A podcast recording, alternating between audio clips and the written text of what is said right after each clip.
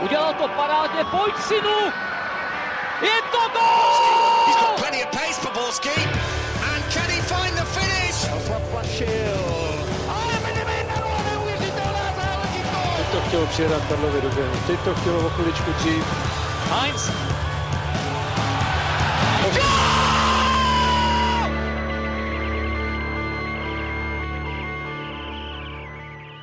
Dobrý den. Říká se, že když něco končí, tak něco pěkného začíná, čili pěkné doufám je, že jsme tu s novým a rovnou velikonočním dílem Fotbal Focus podcastu a ty konce, ty jsou vázány na dnešní témata. A těmi jsou konec Ondřeje Smetany v baníku, konec Slávě v eh, Evropské konferenční lize a konec českých fotbalistek v kvalifikaci o mistrovství světa. Tak vítejte u sledování či poslechu, no a koho lepšího mít na téma baník než Michala Kvasnicu z Deníku Sport. Ahoj Michale. Hezké velikonoce všem. Na značkách je připraven Karel Herring z magazínu Football Club. Ahoj Karle. Ahoj, taky všem hezké velikonoce. A chybět nemůže fotbalový gurmán Pavel Jahoda z webu ČT Sport.cz. Ahoj Pájo. Nazdar Ondřej, nazdar všichni a, a abych nebyl jako ojedinělý, tak taky veselé velikonoce všem a příjemnou koledu, jestli jste pořád na ní a třeba to posloucháte teďka ve sluchácích. Co se týká koledy, vzhledem k tomu, že jsem v podcastu, tak jsem si letos, jako my říkáme v Ostravě, jsme říkali, když mi grustovali jenom tohle, jo? takže děkuju kuci. Od mikrofonu zdraví Ondřej Nováček a pojďme rovnou na Baník, který ještě před koncem základní části ligy odvolal Ondřeje Smetanu z pozice hlavního trenéra. Michale, ty osobně vnímáš to jako pochopitelný krok ze strany ostravského vedení a byl podle tebe tím hlavním důvodem dost stagnující herní projev, který vlastně vrcholil mm, tou remízou s Radcem Králové?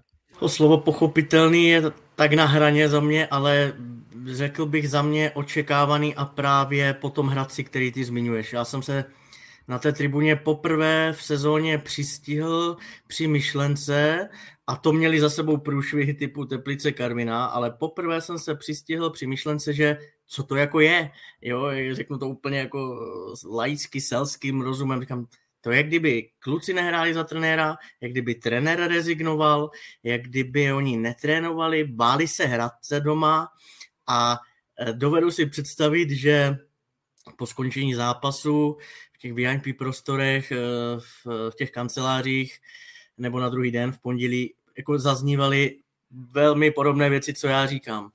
E, že taková jako rozladěnost nejen z výsledků, ale s hrou, s tou odevzdaností, kterou jsem zmínil. Jako do toho si myslím, že hrály roli v, ne, v posledních týdnech různé problémy v kabině, disciplinární prohřešky, teď si myslím i ta taktická nepřipravenost, prostě zkrátka dobře Hradec Králové, Miroslav Koubek třikrát Ondřeje Smetanu takticky přijel v sezóně, což si myslím, že šéfy nepotěšilo. Další věc, nereakce na průběh zápasu. Já si myslím, že se do toho mělo sáhnout mnohem dřív. Pak tedy ty, ty různá střídání, nejen teď proti Hradci, ale ještě se vrátím třeba na letnou, na, o týden zpět, kdy jde v 92. minutě Jiří Boula za Filipa Kaloče. Takže to jsou takové jako zvláštní tahy, když potřebuješ zvrátit výsledek. A v neposlední řadě, možná to lidi, nebo neberem to úplně jako nějakou bernou minci, protože jsou to jenom tiskovky, ale myslím si, že i ze slov Ondřeje Smetany z poslední doby z poslední doby jsme si všichni jako tak nějak mohli mezi řádky jako přečíst, že on neví kudy kam.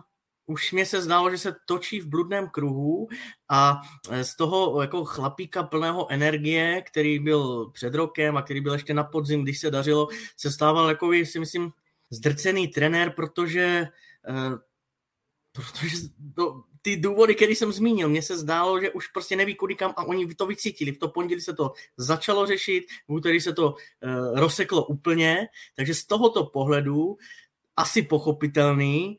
Někdo namítne, je to před koncem sezóny, eh, to se nedělá, co asi teď změníš, ale to si myslím, že není problém, protože opravdu já jsem to taky cítil tak, že to je jako, kdyby tam zůstal, tak ten měsíc jako ztratíš teď si můžou připravit Tomáše Galáska a tak dále, k tomu se asi dostaneme, ale eh, abych to zhrnul, tady těch jako důvodů bylo víc, nejen teda ten Hradec, i když to si myslím, že byla vrchol a tečka poslední, ale těch střípků za ty poslední měsíc, měsíc a půl, dva bylo hodně a zhrnul bych to slovem tak jako odevzdanost a že jako žádné, je to takové kliše, ale světlo na konci tunelu jsme nikdo neviděli a asi ani šéfové.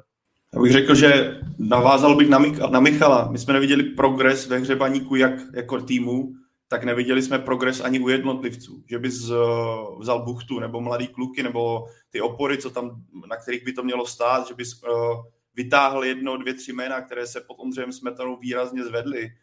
Hledá se to těžko, hledá se to skutečně těžko a pro mě, já když jsem, když Ondřej Smetana nastupoval na lavičku baníku, tak už jsem tehdy říkal, že o jeho angažování nejsem přesvědčený a podle mě, když to budeme bilancovat zpětně, tak se ukázalo, že Ondřej Smetana prostě téhle fázi své kariéry může se to změnit. Já si pořád myslím, že pořád on je v nějakém fázi učení, sbírání zkušeností, ale já si myslím, že on v téhle fázi kariéry ještě na baník neměl a ukázalo se to, že to bylo příliš velké sousto na něj. Neříkám tím pádem, aby si někdo zase nevím, neřekl, tyjo, jdete proti mladým trenérům, může se stát, že mladý trenér jako se chopí téhle šance a bude úspěšný.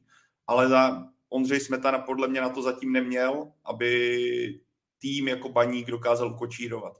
A to, co popsal Michal, to vlastně potvrzovalo naprosto krásně baník. Z toho prvotního elánu, nebo řekněme po, po nástupu Ondřeje Smetany, kdy tam přišel nový vítr, potom uh, po práci Luboše Kozla, kdy to asi nefungovalo ideálně, tým dostal nový elán, nový koště, tak se to nějakým způsobem nakoplo, ale po té další fázi jeho působení se ukazovalo, že není tak flexibilní, není tak uh, takticky vyzrálý, a řekl bych, že prostě nedosahuje na tu úroveň trenérského umu v současnosti. Tady potřeba skutečně dodat současnosti, jakou by si podle mě tým, jako je Baník Ostrava, tým, který za poslední roky do toho kádru investoval velké peníze, přišlo tam celá řada zkušených hráčů, tak malých talentů, tak jaký by potřeboval. A dle toho to také vypadalo. Karle, přidal by se ještě nějaké pozitivum nebo negativum, eh, když se ohlédneš za tím trenerským angažmá Ondřeje Smetany?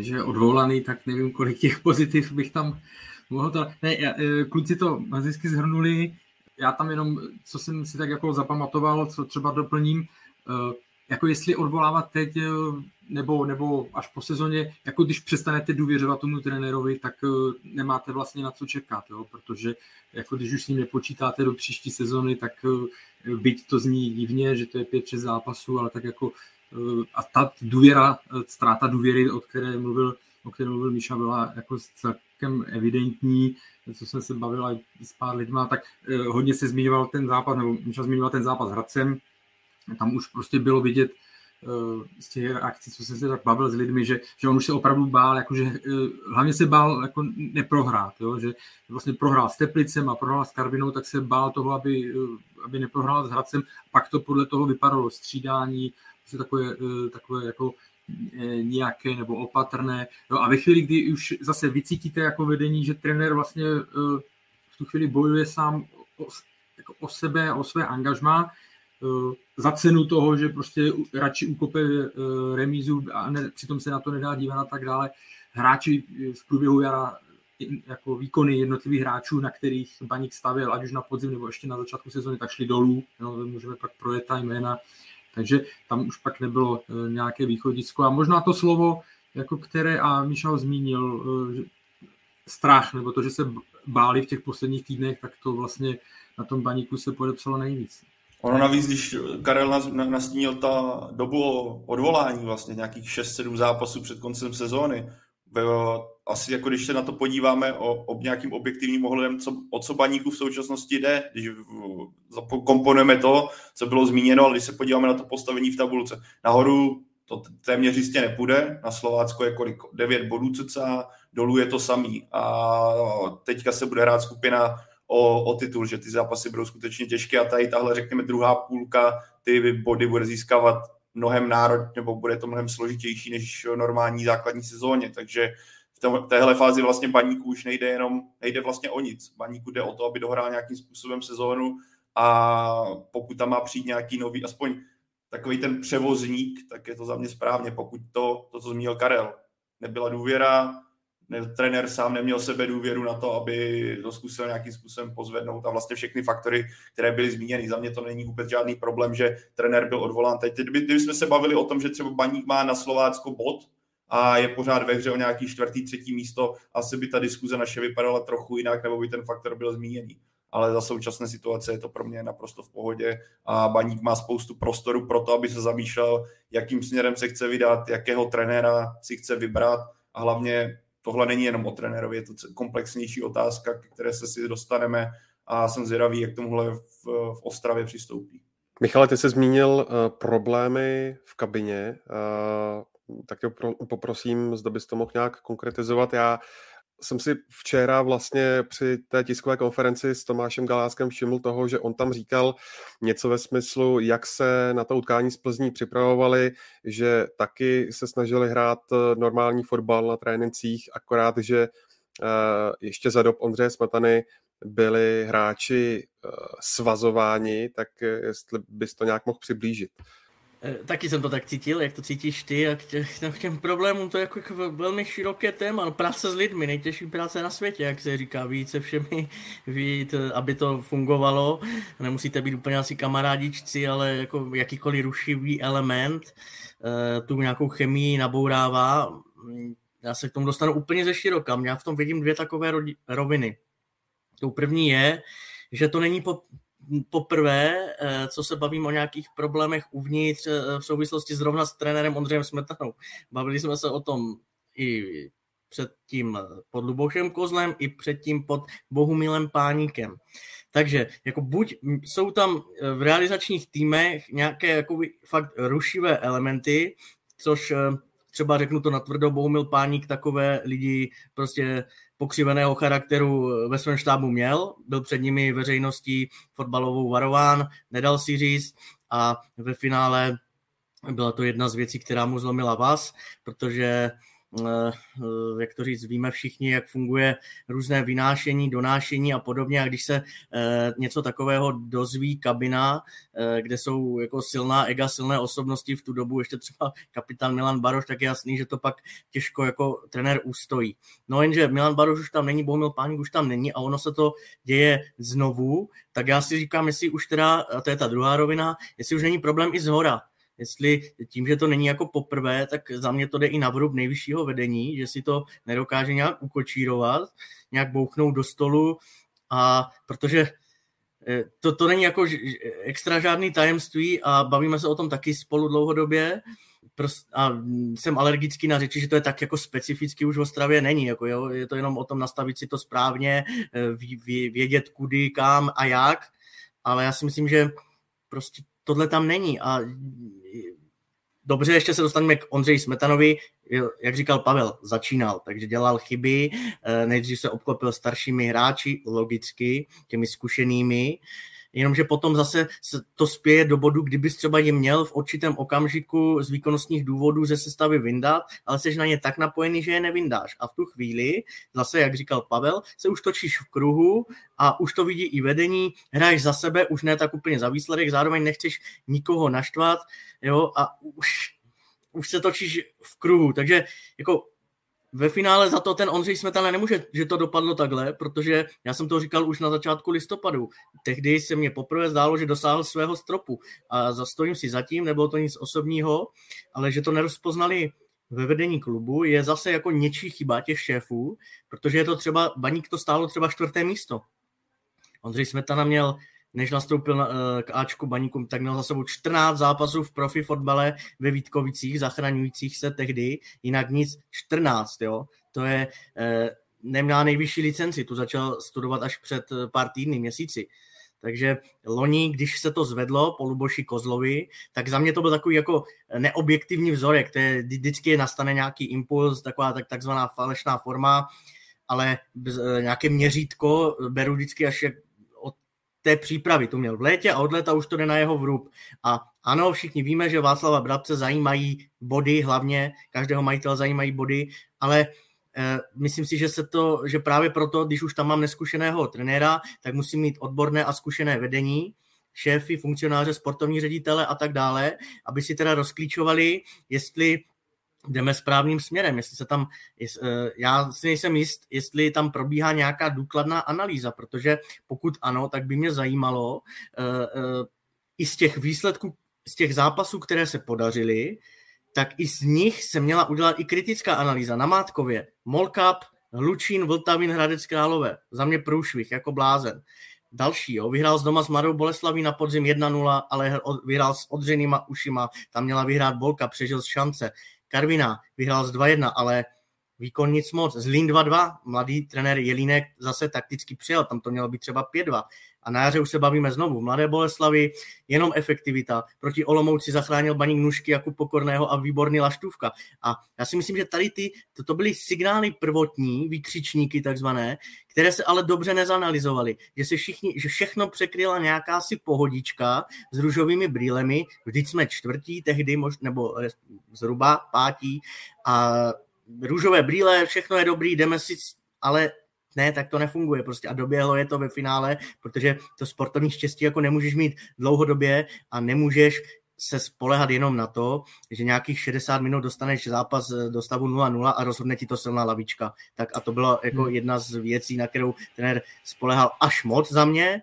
Eh, I z rozhovoru to eh, šlo vycítit. Na Spartě řekl, měli jsme přežít poločas já si říkám, vy jste baník, ne přežít poločas, vy tam máte jet sebevědomě a zkusit jako vést třeba, jak přežít a pak, aby Sparta znervozněla prdlajs. Jako nezlo, ať se nám nikdo nezlobí. To nejsou ty v úvozovkách ty koule, se který tam má jako velký klub, jakým baník je už a chce být, jet. A poslední, zkrátím, už vám nechám slovo, za mě eh, až moc se upnuli na datovou analytiku. Není to všelek, není to uh, úplně jako, nevylečí to nic, nebo všechno, pardon. Může to být opora k něčemu, dobrý pomocník, ale nemůžeš prostě jenom jet na čísla, na data a myslím, že to i to zlomilo Ondřej Smetanovi vás. Pardon, dlouhý monolog, předávám slovo. V pohodě, v pohodě. Tak, takhle to má být. Hele, já jenom uh, doplnění, ale vlastně bych se musel vrátit to, co Míša zmiňoval na začátku. Jako musíš se vrátit úplně na začátek jeho angažmá. A jaký je velký rozdíl? A to jsem se bavil s, eh, s několika bývalými hráči po té, co jmenovali Ondřeje Smetanu jako hlavním trenérem. Já za sebe jsem v létě jsem si říkal, hele, sedmé, osmé kolo a bude se řešit, jako to přiznávám eh, jako bez mučení, říkal jsem si sedmé, osmé kolo a bude se řešit trenér. Protože je obrovský rozdíl, což se nestalo, což je, eh, což je fajn jako z pohledu Ondřeje Smetany, ale je obrovský rozdíl, jestli převezmete tým jako, jako dočasný eh, prostě caretaker, jako zás, no, záskok, a pak, když musíte být, když musíte být ten hlavní. A Miša zmiňoval slovo, že se nebo napojený na ty starší hráče. To je přesně to, co v té chvíli, když jste tam jako záskok, tak vám pomůže, protože se ta kabina jo, ona se samozřejmě jako uh, refresh neuklidní, prostě je to tohle, ale vy v tom dlouhodobějším pak budete, budete mít, uh, se dostanete do situace, kdy musíte se rozhodnout, jestli toho staršího posadit nebo ne. Přesně mi to jeden hráč říkal jsem na to zvědavý, jak se s tím poradí v průběhu podzimu, protože to bude úplně něco jiného. No. A teď se to vlastně, eh, pak se to i ukázalo. No.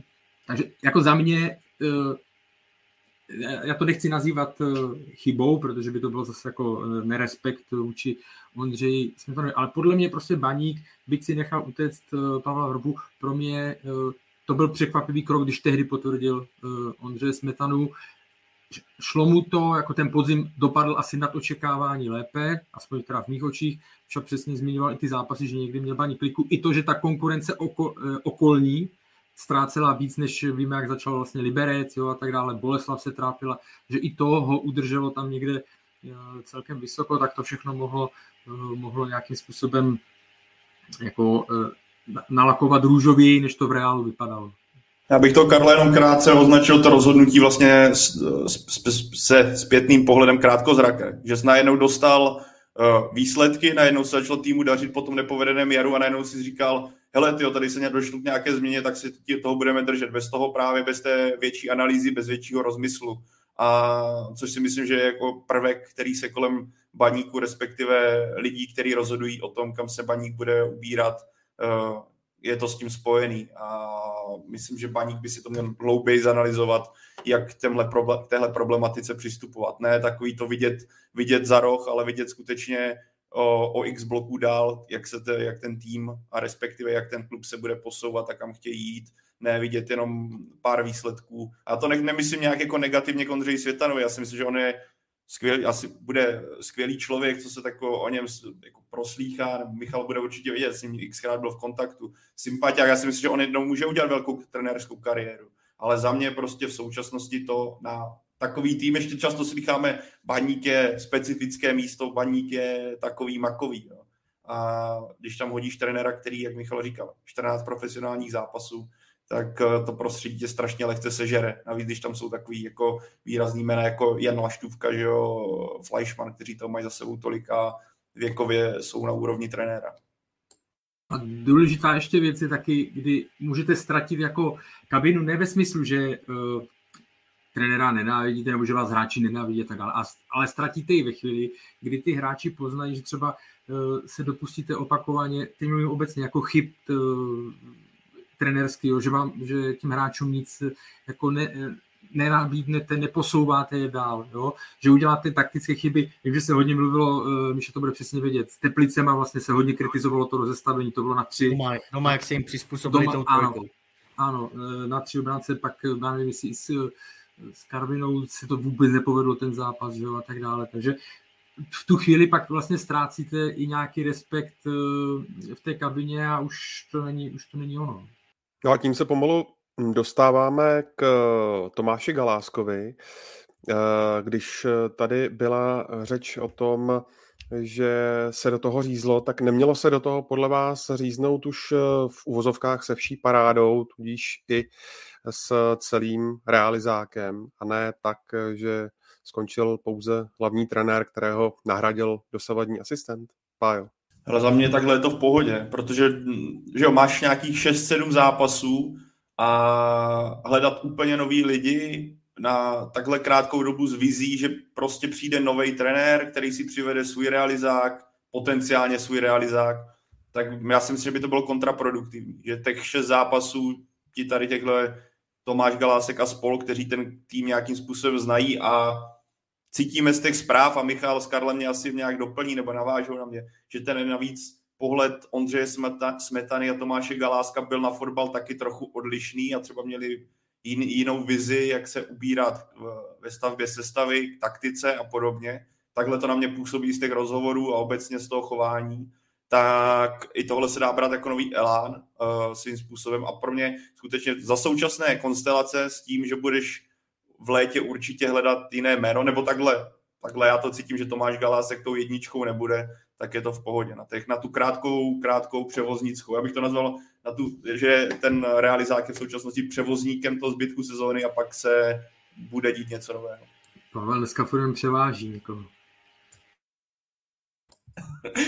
ale klasicky se chytneš jednoho slova, který s tebou zůstane tu hodinu a půl. Pavle, ty jsi jako cháron, ty jo. No, no. Hele, to, Tomáš Galásek a spol to jsou takový cháronové uh, z ostravského prostředí v současnosti, když si odprostíme to. Opatrně, Galásek. opatrně. No, Míšo, jak to, jak to cítíš ty? Protože uh, podle, podle zpráv uh, měl Tomáš Galásek nejspíš asi v úmyslu uh, někdy koncem května vlastně po nadstavbě tak měl v úmyslu se vrátit za rodinou do Norimberku. Teď se ty věci nějakým způsobem Eh, změnili, tak je to opravdu tak, že eh, tím dosavadním trenérem je a pak eh, se bude řešit další nějaký, nějaká konsekvence? Je, myslím si, že je, ale takhle to bylo už loni, jo? taky měl být Ondřej Smetanem do, dočasným trenérem.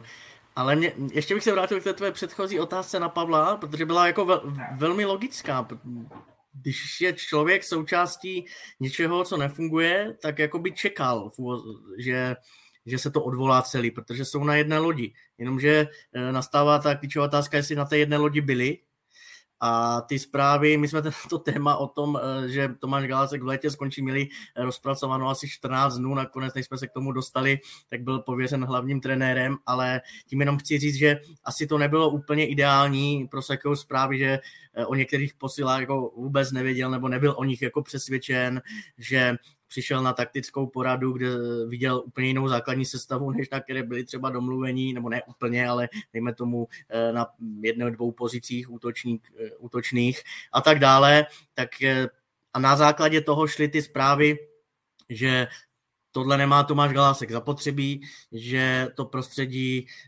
mu nesedlo tak, jak si myslel, nejen ostravské, možná i české celkově, že se to prostě trenerský, ta jeho kariéra nevyvíjí, jak by měla. Ale vzhledem k tomu teda, že se do toho řízlo a že oni asi teda evidentně na jedné lodi nebyli, minimálně nějak jako názorově, tak je naděje, že teď to bude trošku jiný. Já si to úplně nemyslím, protože toho času moc není, hráči jsou víceméně stejní, ale je to důkaz toho, že se to úplně jako nepodařilo to, co se tady jako v létě velkolepě prezentovalo. Já už jsem měl z toho v úvozovkách tehdy obavy, protože si myslím, že to bylo do velké míry hlavně nějaké gesto pro fanoušky, a eh, které jednak splňuje mé, jméno, vztah ke klubu a v neposlední řadě nejvyšší trenerská licence, to si všechno sedlo, ale už jenom tím, jak přijel Tomáš Galasek až po euro, jo, těsně před, při, před startem Fortuna ligy, už jen tím, jak Tomáš Galásek sám říká, že se chce ještě učit, že není vyzrálý na hlavního trenéra, že to je ideální být asistentem, ale od koho učit? Ondřej Smetana se měl učit od něho a on se chtěl učit od něho. Tehdy mě to připadalo jako myšmaš, který se bohužel pro Baník jako potvrdil. Takže zase v rychlosti Baník to, Baník, Tomáš Galasek teď má jakoby měsíc na to, aby to jakž tak dal dokupy, aby nebyli za otloukánky v nadstavbě, ideálně, aby hned ve středu eh, vyhráli, ukončili tu sérii šesti zápasů bez vítězství, porazili Jablonec a šli jako v nějaké relativní pohodě Eh, do, té, do těch zápasů 105, ale jestli on zůstane, si myslím, že ne, nebo takhle, když se zkusím ještě vra, nějak vžít do jeho hlavy, co by ho muselo přesvědčit, aby najednou jako otočil. Jo, on je, dejme tomu třeba čtvrt roku, půl roku přesvědčený o tom, že lojálně e, nechá dojet si svůj stávající kontrakt, sezónu ukončí, e, do, dokončí a pak se vrátí domů. A co teď jako najednou? Jo? Nějaký větší kompetence, svůj vlastní realizák. Nedokážu si jako na to zatím odpovědět. Nevím, fakt jako těžký, eh, jestli vůbec on bude chtít, to si myslím, že je jako klíčový a eh, jakým se bude Baník jako vůbec jako ubírat eh, trenerským, trenerskými jmény, k čemu se asi taky dostaneme. Tomu se dostaneme velmi záhy. Ještě se tě zeptám, na ten včerejší nedělní zápas v Plzni. Co to ukázalo podle tebe, jak ta hra vypadala, když se člověk podívá na statistiky a vidí tam za baník 0 střel na bránu, Samozřejmě s tím vědomím toho, že Baník měl problémy se sestavou, svozil je pryč možná do zimy a, a Almáš je vlastně taky zraněný, Ekpaj a tak dále tak eh, ale na druhou stranu zase třeba Jaroň se ukázal v sestavě, tak kdybys to měl nějak schrnout, eh, co bys řekl?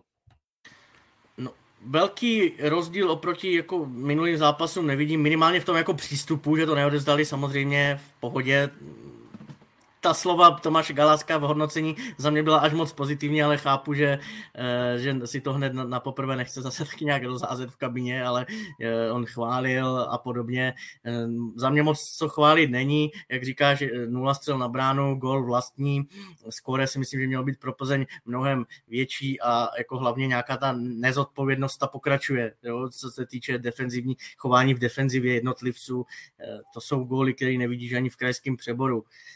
Takže hm, personální složení si zmínil, tam jako nemá smysl teď vyzvíhávat Tomáše Galáska za to, že tam dal Petra Jaroně, za to, že tam dal Daniela Smekala, protože hm, nechci to vyznít blbě, ale on byl, ten kádr je tak rozbitý a uh, těch absencí tolik, že muž mu ve finále ani nic jiného nezbývá. Na druhou stranu, to už jsme si i několikrát říkali předtím eh, pod Ondřejem Smetanou a ti mladí tolik šancí nedostávali. Takže já si myslím, že jedna z priorit teď bude co nejrychleji si ještě ukázat nějaké mladé, protože to fanoušci vždycky vidí jako rádi. Jablone se ve finále teď hned ve středu eh, nabízí úplně. Navíc další absence Klíma vykartovaný, Almáši zranění, takže tam bychom mohli vidět třeba Šína nebo Smekala od začátku. A oni si budou muset taky rychle rozseknout, koho z těch hráčů na hostování z obcí eh, v létě uplatnit, prodloužit a ne, koho ne.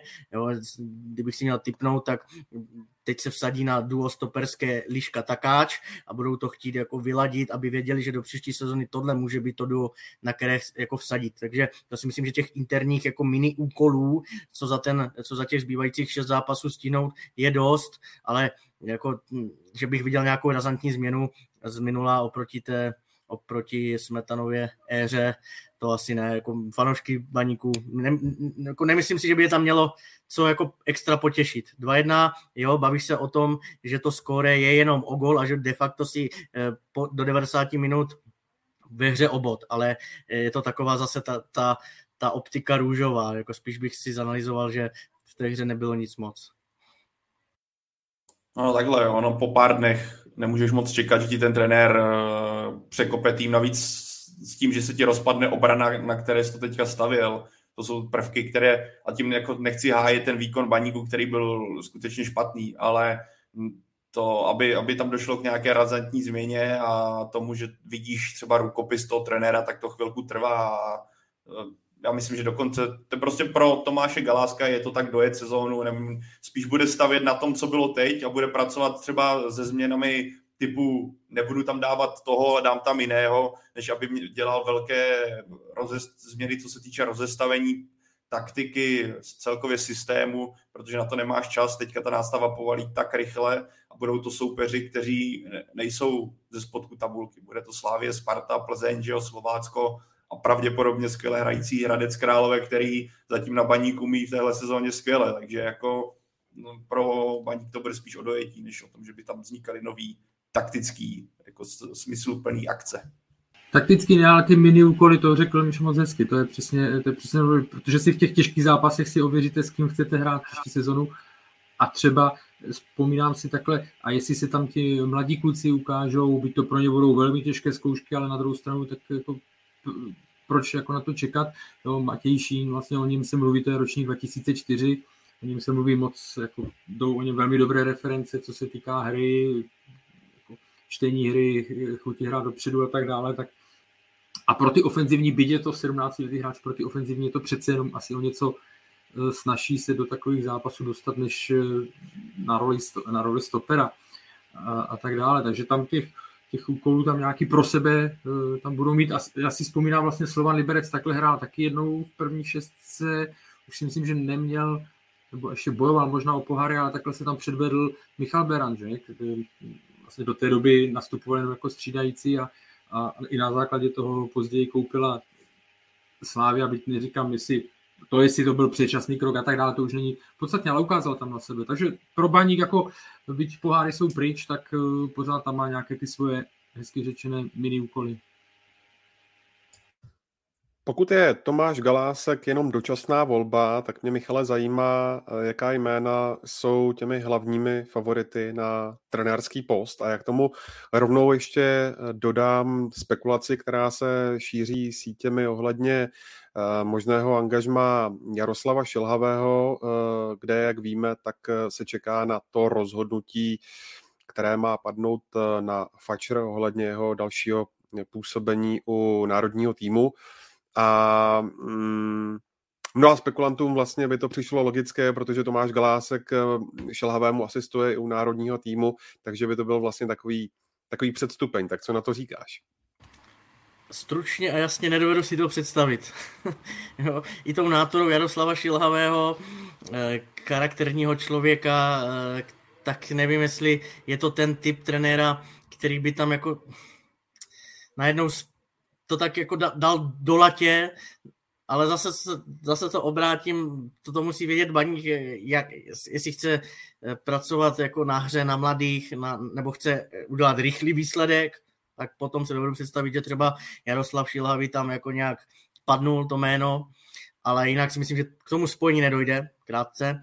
K těm eh, favoritům nebo těm jménům, tak myslím, že vysněné je jméno Pavli, Pavla Vrby, to zase tady budeme opakovat, jenomže prostě uh, trumfy drží Sparta, která má, která, která s ním prodloužila smlouvu a pokud pokud třeba vyhraje pohár a třeba ještě zamíchá kartami na tom druhém místě, tak já si ne, jako moc nedokážu představit, že by se ho zbavovali. Jo, tak jako pocitově. Samozřejmě nevidím úplně do toho, ale myslím si, že Sparta oproti jiným let, letům předchozím jako udělala pokrok a že by to zase pro ní byl nějaký kotrmelec. Ale myslím si, že samozřejmě vím, že to by bylo pro, pro baník eh, jméno číslo jedna. Jméno číslo dvě si myslím, eh, nebo jdou takové zprávy, že by mohl být Martin Svědík, ale to je zase jako, je, je to odvážné samozřejmě, protože stejně jako Pavel Vrba je smluvně vázán v týmu, který je v tabulce nad baníkem, což je vždycky jako samozřejmě taková jako týkající bomba, taková jako ne ambiciozní minimálně projekt, myšlenka, ale tak to, protože si myslím, že Martin Svědík sice byl v baníku, byl odejít, eh, ale byl odejít úplně za jiného vedení a myslím si, že tam nejsou žádné třenice teď se současným majitelem a funkcionáři. Problém si myslím, co by Martin Svědík měl, je, že by mu do toho kecalo až moc lidí. Jo, tak jak on si to asi dělá sám na Slovácku s Šumolikovským a s Pojezným, tak nevím, jestli by úplně v baníku eh, tuhle kompetenci dostal a pokud eh, ne, tak nevím vůbec, proč by jako do baníku chodil, i když samozřejmě ekonomicky je Ostrava oproti Uherskému radišti někde jinde, ale takže já jsem řekl dvě jména, které jsou podle mě jako na, numero uno, to, na, to se, na to se bude čekat, jak se to vyvine a pokud ne, tak se budeme jako dostávat asi pod nějakou pomyslnou čáru a na řadu přijdou jména jako Horejš, eh, možná Petr Rada, možná Pavel Hapal a, a tak dále. No. Myslím si, že oni sami teď neví, jo, že mají dva vysněný, počkají, pokud to nebude, tak eh, uvidí, co Galásek a co když tak jako případní další zájemci. No ne zájemci, ale varianty. Pro mě třeba v případě, já si Pavla Vrbu nedokážu představit, že by měl ze Sparty v současnosti odejít, to si myslím, když vidíme, jak se Sparta navíc rozjela. Ale Martina Svědíka si dokážu představit, že tu změnu udělá uh, z pohledu ano, Slovácko je nad baníkem, ale faktor za prvé financí, s kterým a potenciálem toho kádru, kterým budeš pracovat. Mluví se o tom, že Slovácko na tom finančně rozhodně není dobře, že nebo není v situaci, kdyby si mohlo dovolit uh, nakopnout ten tým velkými nákupy. Mluví se i o tom, že třeba nebude mít na to, aby zůstal Gujen. Polístka trenéra Svědíka, který byl s Golmany nespokojený, přišel Gujen, který tu ten trn vytrhl, i když teďka byl zraněný, ale co, jsem, co jdou ke mně informace, nevím, jak to nakonec dopadne. Tak eh, Slovácko nad Gujena mít nebude, bereš potaz ten stárnoucí kádr, Eh, kdy je zase potenciál, že Havlík se, sad, eh, se Sadílkem můžou brzy odejít, protože to jsou hráči, o které určitě bude zájem minimálně někde v Polsku. Jsou tam i další kluci, o kterých se dlouhodobě mluví, že by mohli změnit uh, dres. A Martin Svědík, co jsem se včera dohledával, když tak mě kluci opravte, má smlouvu ve Slovácku ještě na rok, což zase uh, usnadňuje ten potenciál, nebo usnadňuje to potenciální vyjednávání. Jsou tam jako prvky, které do toho můžou zasáhnout a bude jich jako nes, nespočet, bude, musel by baník Svědíka vykoupit, on sám by musel chtít, ale pro mě, když se podívám, jako bych zkusil se vžít do jeho kůže, tak ten projekt, s kterým bys tam přicházel z, z miliony, který by ti pan Brabec, majitel, mohl dát na to, abys ten kádr postavil přece jenom dle svého, věřím, že jako pro trenéra to může být velice zajímavá adresa oproti tomu, kdy teďka máš velmi zkušený kádr, ale ten potenciál na ten další růst už tam není moc velký, naopak si myslím, že Slovácko v dalších letech půjde spíš dolů než nahoru, pokud tam nepřijde velká finanční injekce. A Michal, ty zmínil dvě, dvě jména. Já kdybych si třeba měl říct jméno, který by mě strašně bavilo, chtěl bych ho vidět v baníku a mohl by to pro baník být dle mého takový Jindřich Trpišovský, tak je Marcel Lička, který má za prvé. Karla, ty co chtěl říct? No, řekl jsem ho taky, protože jsem ho měl připravený. Jo, v pohodě, povídej dál. Tak já to jenom řeknu a pak ti to vlastně předám, protože ty o něm budeš ještě vidět víc, ale pro mě to je trenér, který by paní mohl donést do úplně jiné, do jiného levelu, než je teď. Ale tam je ten prvek, co zmínil Michal už u trenéra Svědíka. Muselo by se to v baníku přenastavit do takové sféry, že Marcel Lička by byl tím, kdo je dominantní pozit postavou a nesměl by mu do toho kecat x lidí. Navíc on, nevím, jak to tam bude, tam je dost zásadní prvek, jak to bude se vyvíjet v Rusku, kdy on je s Orenburgem na postup zatím a on sám mluvil, že Rusko pro něj... No, v Rusku se to vyvíjí blbě, to ti řeknu rovnou. No, no takhle, já jsem to myslel jako, minule ten klub nepostoupil kvůli stadionu, nevím tohle. A pak je celá vazba na Rusko, uh, nevím, jaký on k tomu má přístup, jaký k tomu on má jako názor na to, jestli chce z Rusko a okamžitě kvůli tomu odejít, nebo ne. Ale pro mě on by byl trenérem, dokonalým trenérem pro baník za předpokladu, že by se třeba do toho řízlo úplně a klub se chtěl vydat dlouhodobou strategii a chtěl by přivést podle mě nejlepšího možného trenéra, který je pro ten klub. Jo, to já už nevím, na co mám moc navazovat, protože... Uh, Promiň, Karel, já to... Ne, v pohodě, Michal zhrnul ty první dvě jména, to jsem jako vlastně taky slyšel, ani to není žádné překvapení, tam jenom v minulosti tam měl Martin Svědík nějakou klauzuli, že jo, výstupní, tak já nevím, jestli to platí pořád. Měla, to... měla by tam být stále. Stále, že? No. Takže to je otázka pak, jestli ten mají, ale tam je opravdu to klíčové, to, co říkal, vlastně jste to zmiňovali oba, jako jak ten klub to bude chtít mít nastavený, aby, aby eh, jakou dá, jaký dá prostor tomu trenérovi, eh, jestli se bude muset radit, jaký bude mít vliv na složení kádru, jestli to bude muset radit šest lidí, nebo, nebo prostě bude mít on a majitel hlavní slovo, nebo prostě jenom přes tři nějaké patra, nebo přes dvě, nic víc. No. Marcelička obecně by mě zajímal, věřím, a já nevím, jestli jako dopadne, nebo jestli skončí v baníku, nebo ne, ale moc rád bych ho jednou v budoucnu třeba v Česku právě viděl, protože uh, tady je neznámý, ale jako dokázal, zatímco vidíme na těch výsledcích, co dokazuje v cizině, tak je to velmi, velmi jako zajímavé a, a slibné, jo, že vyhrál vlastně vyhrál titul v Bělorusku, na, na, přerušil nad vládou Bate, s Orenburgem postoupil, byť nemohli, byť nemohli pak hrát, nebo respektive vyhrát tu druhou ligu. Jo, takže je to pro mě velmi zajímavé jméno a doufám, že se někdy dočkáme, ať už je to v jakýmkoliv klubu, respektive někým, který má ambice eh, a jak si povede, protože je to fakt jako, i když se s ním bavíte, tak je to velmi, velmi uh, inteligentní, vnímavý člověk, který má přehled, to, co říká, má hlavu a patu, takže samotného by mě to zajímalo, jak by, si, jak by se tady vedl. A chtěl bych to vidět. A rovnou je tu dotaz od Patrika Šedého, který se ptá, jaký má Marcel Lička styl hry, když ho Pája navrhuje, zná, jaký má principy hry a přístup k trénování. Dokážete na to odpovědět? No já, co jsem se s ním bavil, vlastně když jsem dělal rozhovor k nám do, eh, do fotbal klubu, tak eh, jednak si myslím, že je to člověk, úplně nebudu, ne, nemůžu jako zacházet do, do stylu hry a tak dále, protože jsem nesledoval běloruskou ligu a tak dále, ale myslím si, že eh, prostě je to člověk, který jako dbá na, eh, dbá na organizaci, který eh, hodně dbá a myslím si, že v tom jeho vel, velmi silná stránka je i, že si umí tu kabinu, že si umí kabinu zvládnout, jo? protože měl tam i hráče, vykládal mi to jedno jméno, už si nespomenu, který byl trošičku problémový, dokázalo zvládnout. Je to, je to člověk, který mluví čtyřmi, čtyřmi pěti jazyky, jo?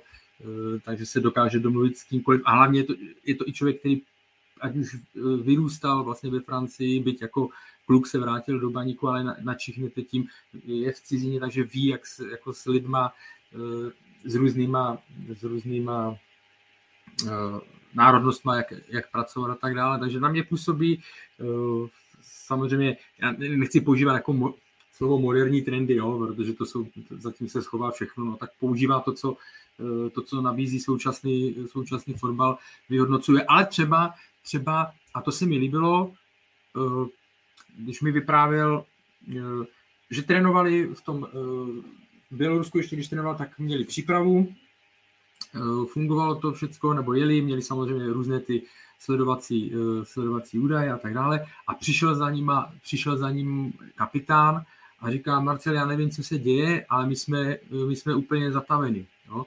A on říká, projížděli spolu čísla, projížděli spolu data a nic tam nevykazovalo, eh, že by to měla, že by mělo něco nasvědčovat, nějaké únavy a tak dále, nebo tohle, jo. A on říká, a my jsme fakt prdeli. Tak on říká, no dobrý, tak jsem řekl, tak jsem zareagoval, jo, netlačil na pilu, ale udělal prostě ústupek, eh, trošku to tam někde upravili ten trénink, dali jim jeden den volna, dva dny volna a během, během několika dní, že se to eh, prostě velmi, velmi rychle se to jako obrátilo, ulevilo a pokračovali dál v vítězné šňůře a zároveň tím vidíte, když jako eh, že to je člověk, který, jako chci říct, že používá samozřejmě nové metody, ale zase to základní je, že si musí nechat i zdravý, zdravý rozum, úsudek, to, co ne, ne všechno vám řeknou data, jo, to, co vlastně zmiňoval i, že musíte i zůstat prostě, umět ten man management, nebo jak to říct. Ne? To jestli můžu v krátkosti doplnit, eh, takových eh, souvislostí jsem slyšel taky několik, jak říkal Karel, a že on, Marcel Lička má jako cit, asi i takový ten lidský, jo, i, protože si myslím, že těch kritických chvil na tom východě, kde to asi není jednoduché, ať už v Orenburgu, ať už v Brestu, zažil několik, minimálně to, jak byl hozen do vody, když odešel i Radoslav Látal, jo, uvažoval, má tam zůstat, nemá tam zůstat, zvládl to, uh, stejný pocit z něho jako Karel, když mluví o fotbale, má to hlavu a patu, samozřejmě to, to není nic směrodatného, ale směrodatné je pak, co se i baví člověk okolo, vnímá to velmi dobře, ta kabina je základ eh, a ještě něco jsem chtěl říct, teď jsem na to zapomněl. No, Jo, už jsem to zmiňoval i před rokem, když jsme tady řešili náhradu za Luboše Kozla s Pavlem, jsme se o Marcel Ličkovi taky bavili veřejně.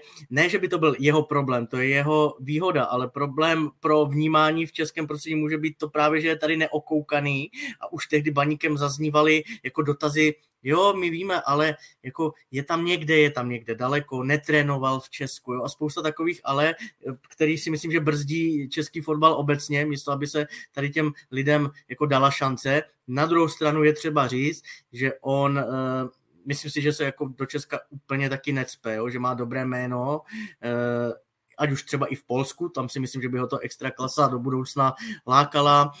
Uh, a Nemá to jednoduchý i se svým příjmením. Eh, na otce Wernera samozřejmě je spousta názorů, někdo ho má za teoretika, někdo ho má eh, za, za jinýho, ale jenom chci tím říct, že mě by se tady taky líbil, že z něho mám dobrý pocit i z těch lidí, kteří s ním spolu, spolupracovali, znají ho a je, je škoda, že je takhle daleko. Hlavně vidíte, že to je člověk, který umí jít jako z komfortní zóny. Jo? On si jde, eh, on vezme angažma prostě tam, kde eh, je to ale on zároveň tím to říká, jako já prostě když tu práci dostanu a nějakým smyslem mi to dává, tak tam jdu a neřeší, jestli bude muset dojít nebo jestli bude bydlet a tak dále. Chce, chce zatím jít a, a jeho fakt jako velká výhoda je, že není závislý na tom českým, eh, na tom českým prostředí díky těm jazykům, takže on jako fakt si může vybírat to, co si nemůže vybírat čeští trenéři, jo? Jako většina českých trenérů že si může dívat po Evropě. A teď jasně, bavíme se zatím o východu, ale třeba, jak Míša zmínit, zase ty kluby, které, eh, když bude polský klub nebo český hledat, někoho, kdo jako jazykově bude zpřízněný, kdo už tam třeba něco měl, tak proč, eh, tak proč ne? Proč by po něm nesáhl, ne? když taková šance se naskytne? Karle, máš pravdu, ten nekomfort, dobrá poznámka, protože tam on zažil jednak ty nepostupy, jednak e, problém se stadionem, jednak e, v tom Brestu. A já jsem se ho kolikrát jako i veřejně do rozhovoru vyptával, a měl jsem z toho v úvozovkách takovou tu lidskou obavu i jako, jako ten novinář a on vždycky nad věcí, no tak prostě nepostoupíme, tak půjdu prostě dál, je to fotbal, zas budu tak mě vyhodí a, nabídku. A, a, Přesně a, tak, jo. A to, to mě bylo strašně sympatický a nemám tak dobrou paměť jako Karel, ale několikrát mi taky říkal i spoustu těch historik s těmi velkými jmény. Měl jich v Brestu, takový ty bývalí reprezentanty, měl i v Orenburgu a říkal, vždycky jsme to jako spolu dali dokupy a taky mě říkal něco podobného, jak říkáš ty Karle se zátěží, že tehdy i řešili nějakou reprepauzu. A jak to vyladit, aby oni se vrátili jednak jako dobře kondičně připravení, jednak on vždycky zmiňoval mentálně nastavení, to, z toho jsem poznal opravdu, že mu záleží na tom, aby ta kabina jako, ne, že ho měla ráda, ale respektovala, aby jako byla tam ta chemie, takže jo, tohle je zajímavý jméno. Michale, pro mě, já, já si pamatuju, jak jsme tady řešili rok a čtvrt zpátky, roka půl zpátky příchod, potenciální příchod nového trenéra Baníku a ty zmiňoval, že tehdy vlastně ve vedení Baníku převládá uh, názor, že by ten trenér měl mít vazbu na Ostravu, že by měl znát prostředí. A to už je jen taková jako tečka tady tohle, celá abych neopakoval to, co říkali kluci.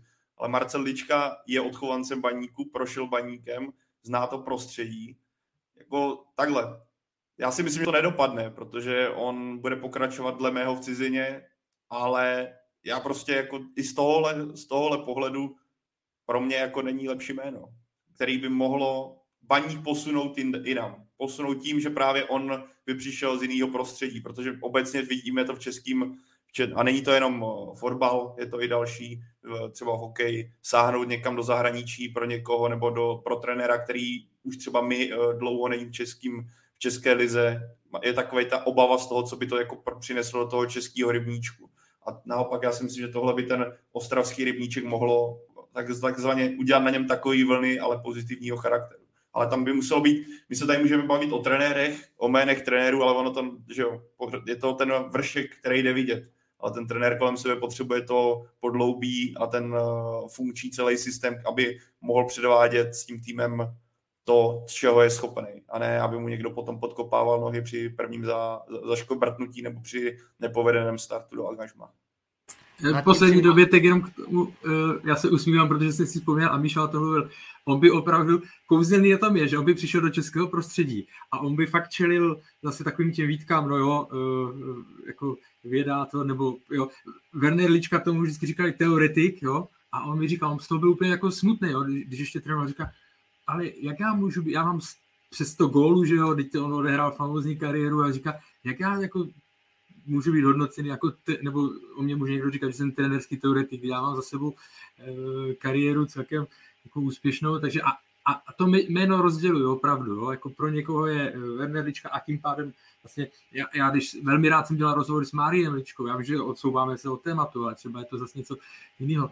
A oni, oni se trošku liší, no, jako takovému tomu českému eh, tomu českému prostředí a ne, ne, ne vždycky to, eh, ta část toho českého prostředí jako bere jako něco zajímavého, nového, někdy je to prostě braný jako negativní. No, no já jsem chtěl jenom říct, že eh, on se netají Marcel tím, že s tátou probírají fotbal, ale zároveň si myslím, že do toho dává kus jako vlastního já. Jo? A to si myslím, že je cesta, vždycky to říkal, že má za jiný pohledy, chce se posouvat. A jenom na Pavla v krátkosti, jak mluvil o tom, že kdyby přišla nabídka, že mu to musí sedět, tak to si myslím, že je přesně on, protože tehdy i přišla velmi zajímavá nabídka z toho Orenburgu, což by tady asi spousta trenérů vzala, ambiciozní ruský klub, ale on, ale on zase nad věcí bral to v pohodě a říká, potřebuji vědět, kam se chceme ubírat, jak chceme hrát, s kým chceme hrát, jak jestli si můžu dovést své posily a podobně, tak jenom poslední dovětek, že nad tím fotbalem jako fakt takhle komplexně přemýšlí a že by mohl být zajímavý. Tak eh, ještě než se posuneme ke Slávy, tak eh, dotaz z Twitteru, Michale, na tebe, jak eh, moc o volbě či odvolání trenéra rozhoduje sportovní ředitel a jak moc majitel. A v té souvislosti, jak, jaká vlastně je pozice třeba pana Grusmana nebo pana Běláka, jak moc uh, jsou pevné a, a nemyslíš si, že pokud by se chtěla Ostrava, jakože asi chce se posunout, tak uh, by do toho měla říznout i v těchto vyšších sférách? Ty jsi říkal, ten dotaz byl sportovní ředitel, jak moc rozhoduje, jak moc majitel, abych doplnil, jak moc výkonný ředitel. Že si myslím, že tam je to taky z pozice Michala Běláka velká, velká ne velká kompetence, že má velkou kompetenci, že, tomu, že to celý zastřešuje, ale Václav Brabec vždycky tvrdil, že o, o trenérech rozhoduje on, že to tak jako by mělo být, že to je jako jeho firma a že samozřejmě má tam lidi, kteří mu nějaká jména nějaké jako ty analýzy předvyberou, ale že on do toho dává peníze a on by měl rozhodnout, tak jako tak asi to tak je té druhé části otázky, no tak je to jak s těmi zimními posilami, který se možná zmiňoval nedávno. Jestli se chce Baník, jak říká Ondro, posunout do Evropy a že chce, tak jako mm, laicky řečeno šéfovému ředitele se zkušenostmi z druholigového Znojma a z druholigové, respektive zachra- prvoligové zachraňující se opavy. Jo, tím neříkám, že to musí být nutně špatně, ale myslím si, že je to práce v tom baníku je úplně o něčem jiném. Eh, vizitkou je i to, že za šest eh, let od šéfování nebo po dobu šéfování majitele Brabce se vystřídalo šest koučů, tři sportovní ředitele, Dušan Vrťo, Marek Jankulovský, Alois Grusman a eh, že by jako nastal nějaký posun, já se vždycky vracím do té éry Bohumila Páníka, na něho šlo v, závěra, jako, v závěru jako fakt velká kritika od fanoušků, že se to nikam neposouvá. A mně se zdálo, že se to od té doby neposunulo vůbec dál. Přitom, eh, co se týče prostředků za vynaložené posily, tak tam si jeho nástupci nemohli stěžovat. A tak se dostáváme k tomu, jestli není něco špatně na vrchu. Já si myslím, že je a že kdyby měl, tak jak jsem v tom listopadu řekl, že trenér Smetana dosáhl svého stropu, tak si myslím, že i kvalitní management, kvalitnější management baníku chybí. Jo, na, na rovinu, že, že kdyby tam byli lidi prostě s nějakou ještě větší erudicí, s nějakým drivem, s nějakým eh, s nějakou odborností a s nějakým s, nějakým, s nějakou schopností zvládat tady ty krizové situace, kteří to vidí jako i trošku kriticky a nejenom eh, vyhrává se, aha, tak super, tak je to super týden. Ne, já jsem se, zmiňoval jsem tady na začátku tu slovo analýza a tvrdím si, jako stojím si za tím, že se musí jako i výhraný zápas analyzovat kriticky, jestli se chceš posouvat. A já si to úplně nemyslím. No, ty jsi zmínil, uh, Ondro, jméno Aloise Grusmana, já jenom řeknu takovou perličku, my jsme měli na e-sportu asi čtvrt roku zpátky uh, v tom pořadu Mundial od Martina Vajta Jakuba Dobijáše, šéfa firmy Eleven Hex, kteří, to je ta datová společnost, která s Baníkem uh, spolupracuje, netají se tím. No a on řekl, že že s některými českými kluby se spolupracuje skvěle, třeba je to Baník, třeba je to Dynamo a říkal, že třeba Michala Běláka a Ondřeje Smetanu zajímá, co jim můžeme říct a co víme on nezmínil jméno Aloise Grusmana. On to asi za hodinu to jako na Twitteru na to reagoval, že se omlouvá, že samozřejmě myslel i Aloise Grusmana a že jenom mu to jméno vypadlo. Já eh, nechci mu šahat do svědomí, ale myslím si, že to přesně vystihuje, kdo tomu sportovnímu úseku jako tehdy a možná i furt jako velí. Jo, že jestliže teda řeším něco se třemi lidmi a na jednoho z nich zapomenu, tak eh, tomu se mi úplně jako nechce věřit. Takže spíš zase se bavíme o tom rozdělení kompetencí, jestli má a, a Alois Grusman uh, takový ten, zase použiju to vulgární, jsou ty koule na to prostě eh, ně, něco změnit, jestli má vůbec možnost něco změnit, jestli to nechce, krom, jestli by nebyla pro něho vhodnější ředitel jakéhosi sportovního manažera, který by objížděl i tu mládež, dával dokupy a byl by nad ním nějaký zkušený s drivem borec sport, v roli sportovního ředitele, Michal Bělák, schopný, inteligentní, velmi sebevědomý člověk, třeba, že by se eh, věnoval ekonomickým věcem, infrastruktuře, eh, věnoval by se mládeži, takovým těm, když to řeknu laicky, selsky, tomu papírování, protože on je to jako fakt chytrý člověk, umí, umí jazyky, to si myslím, že tady ta agenda by mu seděla. Pak je to samozřejmě o tom egu a o tom, jestli eh, Václav Brabec je schopný tady ten krok udělat, protože ne každý umí dělat nepopulární kroky, ale myslím si, že jeho ostatní firmy, mají, firmy Václava Brabce mají kvalitnější management než ta jeho největší láska FCB. Tak eh, pokud Baník nakonec skončí pátý, eh, je na místě podle vás tu jeho sezónu označit jako nepovedenou, Karle? No, asi jo. Asi jako z pohledu my jsme se tady uh, už v předchozích dílech bavili, někdo, Radek má Špiniar má třeba na to jiný názor. Uh, já si pořád myslím, že Baník jako takhle. Páté místo je podle mě takové, řekněme, uh, naplnění nějakého, teď nebudu říkat cíle, ale je to, že cokoliv níž pod tím už by bylo bráno asi jako zklamání. Uh, páté místo takový základ asi, nebo jak to říct, jo? protože určitě věřili, že, že se budou minimálně, že budou dokonce aspoň bojovat o ty poháry, eh, nebo to čtvrté, nebo aspoň to čtvrté místo, takže jako výbuch to není samozřejmě, ale i vzhledem k těm, o tom jsme se bavili, vzhledem k těm investicím a tak dále, byť víme, že když je více změn, tak si to taky potřebuje sednout a tak dále, tak si myslím, že uh, to jako úspěšně, úspěšnou sezonu se to na, eh, nazvat nedá. No, v úspěšné sezóně málo kdy odvoláváte trenéry. Tak pro mě tahle sezóna ze strany Baníku je málo. A já bych byl ještě kritičtější než Karel. Já si myslím, že Baník měl být do čtvrtého místa s tím týmem, co měl, s těma investicemi, které měl. A zaprvé nejenom umístěním, ale i to, jakou, jak, kam se posunul herně, takticky, hráči, kam se posunuli. Je to prostě strašně málo na klub, který v současnosti je baník. Klub, který má silného majitele, který se nebojí koupit hráče za vyšší částku, který má prostředky na to, aby reagoval na to, jak kam ten kádr jde, respektive co mu chybí. A to je, to baník současný je a za mě pátý místo je prostě výrazný zklamání ze strany Ostravy. V krátkosti páté místo eh, splňuje tu, ten předsezónní cíl skončit do šestky, takže z tohoto pohledu si můžou bavit o tom, že to je úspěšný. Na druhou stranu uh, Michal Bělák minulé sezóně říkal, že nemůžou hodnotit sezónu úspěšnou, když v ní uh, mění trenéra. Takže to si myslím, že se, je to stejný. Nic moc. No a na závěr téhle části vás klasicky poprosím o váš tip tentokrát takové velké věštění z koule a to je... Ale věštění. uh, nový trenér. Kdo to podle vás bude? Tomáš Galásek.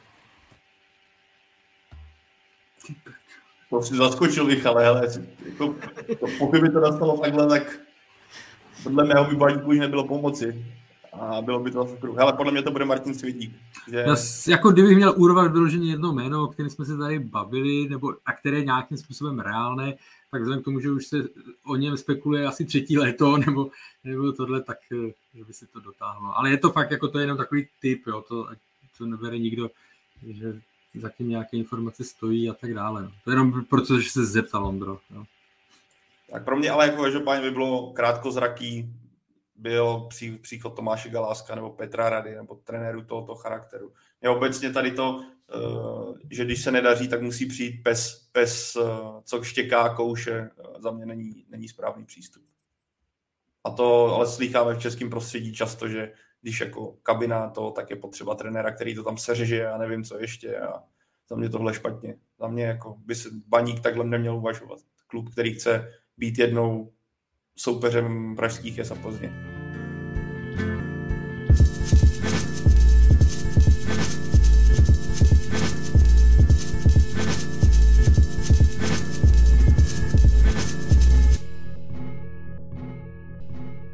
Dobře, pojďme na Slávy, ale vlastně ještě eh, u baníku trochu zůstaneme, protože se v posledních dnech mimo jiné také vyrojily spekulace ohledně možného přestupu Ladislava Almášiho do Edenu. Eh, jak moc se podle vás zakládají na pravdě? Tak on na, to, on na tom radaru asi je stále, nebo ne, asi určitě je, už od zimy, tam uh, zkoušela Slávě ještě do poslední chvíle uh, nějak baník přesvědčit, protože tehdy ještě neměla Daniela Fidlo z Mladé Boleslavy, ale vzhledem k tomu, že Michal Krmenčík vedenu končí, tak věřím, že typologicky útočník tohoto typu, typologicky, řekl jsem samozřejmě blbost, tak vysoký útočník, takový ten rabušák do vápna na určité typy zápasů by se jí hodil. Na druhou stranu, myslím, že že, by, že musí hodně přidat, aby jako stačil na intenzitu a kvalitu Slávy, že to z jeho strany není úplně tak extra, vyznívá to asi drsně, dal 13 gólů, ale mě teda úplně jako neuchvátil. Já bych souhlasil s Michalem, mě úplně nejsem si jistý, že by byl natolik přínosem Slávy, jakož je teďka Baníku, že ten styl, kterým se prezentoval Baník, musí dělat daleko víc než by mu seděl ten, jakým se snaží prezentovat Slávy. Ano, v některých zápasech určitě, ale třeba v Evropě si ho nedokážu představit, že by měl být silnou zbraní sešívaných. A počítám zároveň s tím, že baník si ho bude cenit hodně, hodně, hodně vysoko, co se nějaké cenovky týče. A potom by mi to přišlo ještě zvláštnější tímhle směrem. Navíc, když ano, Daniel Fila je pořád v rozpuku, mladý fotbalista, ale uvidíme, co bude, že bude se Sorem, Stanislav Tecou taky samozřejmě doslu, dosluhuje, i když nemyslím to nechci, aby to vyznělo tak, jako že na odpis. Vidíme, že dokáže dávat góly, že dokáže ještě tomu týmu pomoci, ale už je to taky jako hráč do rotace. Ale za mě jako Ladislav Almáši s veškerým respektem k jeho téhle sezóně není hráč, který by měl vytrhnout Slávy a měl by pro ní být útočník číslo jedna, který by měl pomáhat v největších zápasech, ať už v lize mistrů nebo v lize. V Lize možná víc než v Evropě, ale, ale ten, ten, jako co bude asi zásadní problém, bude ta cena, no, protože Vaník tím, že už prodal do Slávě Sora a teď samozřejmě vidí, jakým způsobem se tam ten uh, Sor předvedl, jak ta cena bude nahoru a tak dále, tak oni řeknou, ale my jsme, nebo řeknou, můžou uvažovat ve stylu, prodali jsme vám tehdy náhradníka za tolik a za tolik, teď vám budeme prodávat eh, nejlepšího střelce nebo jednoho z nejlepších střelců uh, ligy, takže jako ta suma může jít určitě, nebo takhle suma. Požadavky baníků můžou být hodně vysoko a je otázka, jestli to bude Slávia ochotná zaplatit. Protože na druhou stranu Usora eh, s jeho typem, samozřejmě, že jsme nemohli vědět, nebo nemohli, jako nedalo se asi eh, předpokládat, že to takhle v Evropě jako rozbalí, ale zároveň jsme zase věděli, že je to typ hráče, který do toho stylu Slávě díky rychlosti a tak dále může sedět. Jo. Čekalo se, že bude hrát na kraji, tak jako v baníku hraje v útoku, jo, ale jako rychlostně a tak dále pohybově je to hráč, který tam sedí u, u Almášeho si tím tak jistý nejsme, byť v případě Slávy vždycky musíte říct no, jako to, to B a to je, to je že trenéři tam s některými hráči, některými ne se všemi samozřejmě, ale s některými tam umí zázraky. Pojďme nějak zhodnotit tu zónu Slávie v Evropě. Jak víme, tak Slávie ve čtvrtek skončila eh, v odvetě proti Feyenoordu. Ve čtvrtfinále konferenční ligy, tak eh, mě zajímá, jak eh, to zpětně vidíte, to její působení a zda si myslíte, že to čtvrtfinále je takový, řekněme, strop, a že dál už to je opravdu hodně natěsno. Já nevím, jestli můžu začít, jako pokud budeme hodnotit jenom konferenční ligu nebo celkově eh, jako poháry, protože samozřejmě to jsou dvě rozdílné věci. V létě víme, jak to dopadlo, dva nesplněné úkoly, ale když už to, to o tom už jsme se bavili xkrát, jo, to je prostě poučení pro Slávy, eh, jako jak se připravit eh, mnohem lépe na ten, na ten vstup do sezóny. Ale když budu brát Evropskou konferenční ligu, tak samozřejmě tam jako je to ve směs velmi, velmi pozitivní, protože se dokázali dostat z, tě, z té složitého vstupu do sezony, měli velmi složitou, na tuhle soutěž měli velmi složitou skupinu, že jo, s Unionem, s Feyenoordem a Maccabi, Maccabi Haifa, ze které se dokázali dostat uh, Fenerbahce. Jako, uh, jestli bych zmínil jednu kaňku, tak je to, a teď konkrétně z jara, tak je to prohra, prohra v tom, na tom lasku. Jo? protože tam vlastně to byl tak krásně rozehraný zápas, zápas z hodou okolností, kdyby ho Slávia vyhrála, tak eh, jsme byli eh, na body stejně koeficientem s Řeckem, nevím, jak by se to tam při rovnosti eh, teďka tohle, tím zároveň neříkám, že může Slávia za to, že se to nepodařilo na to 15. místo, naopak samozřejmě Slávia měla největší přínos, ale jako tam jsem cít, tam, to je taková jedna, taková asi největší kaňka pro mě. A co se týká stropu, Eh, bavíme se o tom, bavíme se o tom jako po každé. Vždycky, eh, že jak moc eh, může brát sílu potom, jak moc to český klub zvládne na dvou, na třech frontách a tak dále, jo, nebo na, na dvou frontách. A když to hrajete takhle dlouho, dva, tý, dva měsíce, tak to, tak to jako semele mnohem větší kluby. Podívejte se, podívejme se na West Ham. V pohárech super, ale přijede na ligu a už tam nemá tu sílu, protože, protože prostě ten kádr má tam zranění, má tam absence, je tam tohle. A už nemá takovou sílu, aby třeba doma zvládl zápas s Burnley a vyhrál ho. Jo? Zremizuje to, ztrácí v lize. Jo?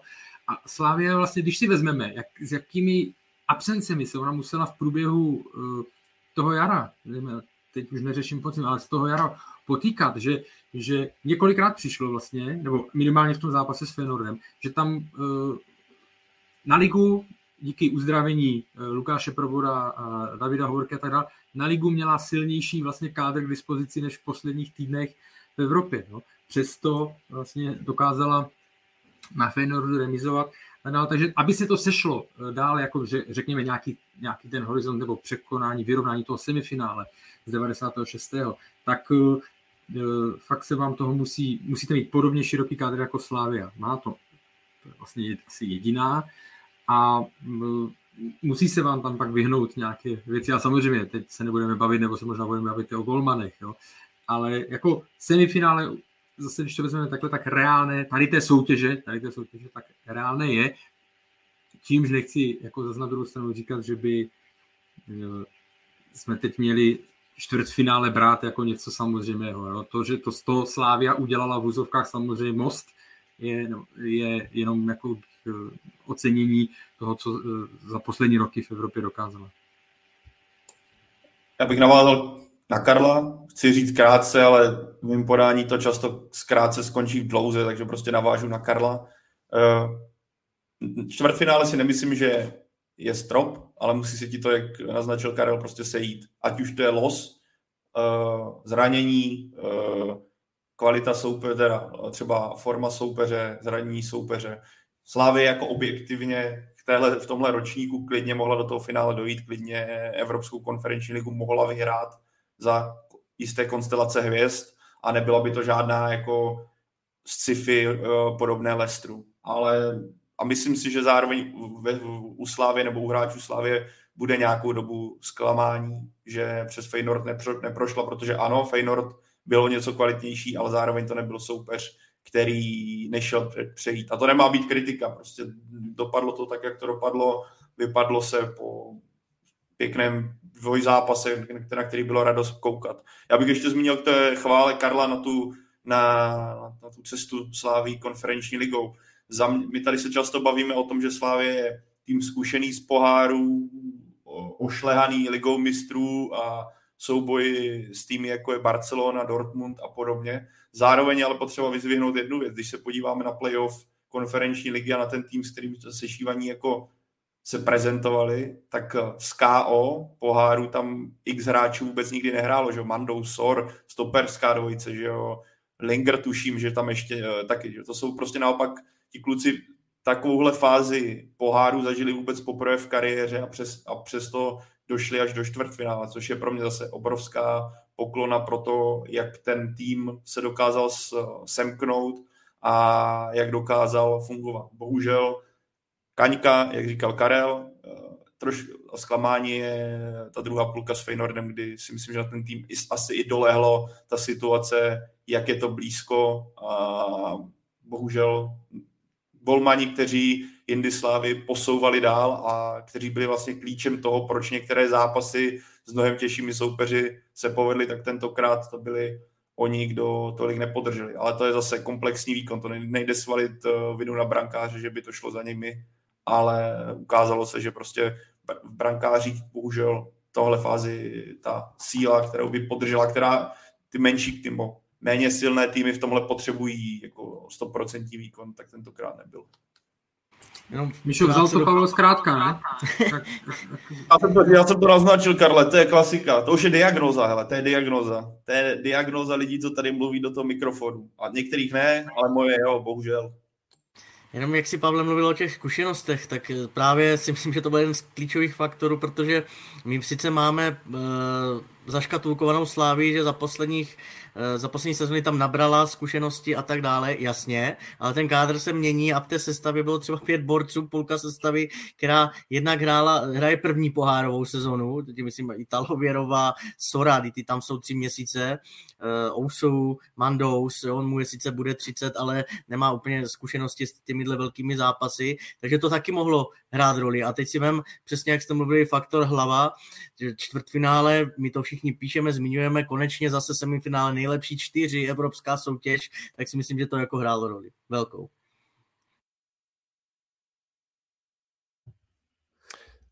Řekněme pár men. Uh, Tomáš Holeš, uh, co k němu říci, zda ta jeho absence uh, ovlivnila celkový výkon Slávy. Jak se vám pozdávala ta dvojce stoperů? Co říkáte na to, že Jindřich Trpšovský nasadil vlastně Maxima Talověrova i přesto, že měl poměrně vysokou horečku a Pavel už zmiňoval i to mm, permanentní točení brankářů, tak e, nepřijde vám, že e, když na sítích několikrát zaznívalo, že Slávě má dvě plnohodnotné jedničky, tak že teď spíš má dvě plnohodnotné dvojky? Hele, Ondra, vezmu tu poslední část, protože to jsme obsáhle rozebírali tady posledně. Já jenom řeknu k tomu krát, tentokrát skutečně krátce. Já si myslím, že to, jak se brankáři prezentovali v zápasech s Feynordem, jde uh, z části za tím, jak Slávě k brankářům přistupovalo. Že ty jejich výkony jdou i za volbou a za tím, za tím rotačním systémem, který Slávě nastavila nebo trenérský štáb nastavil a ty výkony tím byly ovlivněny. Tím to si myslím, že jak tady strašně často chválíme realizák Slavy objektivně, tak tohle si myslím, že je pořád, si stojím za tím, že to je na místě kritiky a že to je vinou uh, té volby, té rotace. Ty otaz, asi ty zbytek otázek si nějak rozebere postupně. Ne, jako je pravda, že do, do chvíle, než začal, já jsem se díval ještě na uh, zápasy Aleše Mandouse a pak uh, uh, Ondřeje Koláře. Eh, do chvíle, než se začala rotace, tak se golman ve Slavii neřešil vlastně, jo? že to nebyl problém. To nebyl, eh, to nebyl problém a pak, jako myslím, v průběhu podzimu, kdy bylo jasné, že byl zraněný, jo? Kolář na jaře to bylo ještě jasně daný a pak, jak mělo to, ale zároveň vlastně, když vezmu, bavíme se o rotaci golmanů, tak úplně stejně, ale tam jako to má uh, objektivní příčiny, uh, tak úplně stejně, třeba hodně se, uh, a říkám si, jestli to pak nemá vliv na třeba na formu aktuální Ousa, ty změny ve, stop, ve stoperské dvojici. No, protože když si vezmeme na podzim, hráli Kačara Bausu, chvíli jim to trvalo, ale pak hráli všechno vlastně, nebo drtivou většinu. Pokud byli k dispozici, sedli si, oba v klidu.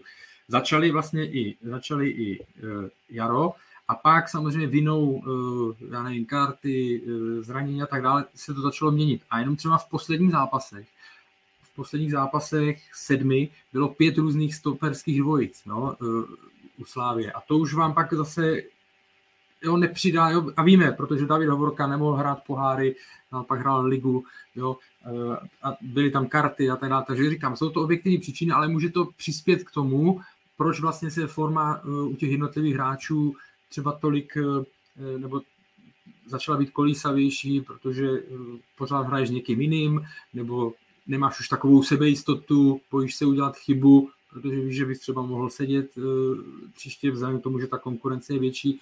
Takže i to může být, nebo mohlo se hrát roli tady to. Byť, jak říkám, těch příčin, proč se to takhle rotovalo, měnilo, Eh, ty jsou, ty jsou jasně, ty jsou objektivní, to nebylo jenom, že by eh, hledal, hledal, hledal, jo? tam byly prostě že, stopky nebo nebyl na listině a tak dále. Uh, dobře. Ibrahim Traoré, Pájo. Já jsem chtěl ještě klidně dodat. Ty jsi říkal Tomáš Holeš absence. Ano. Bez zesporu, jako pro mě on A to by mělo být fakt krátký, jo, protože tam tak. asi to je...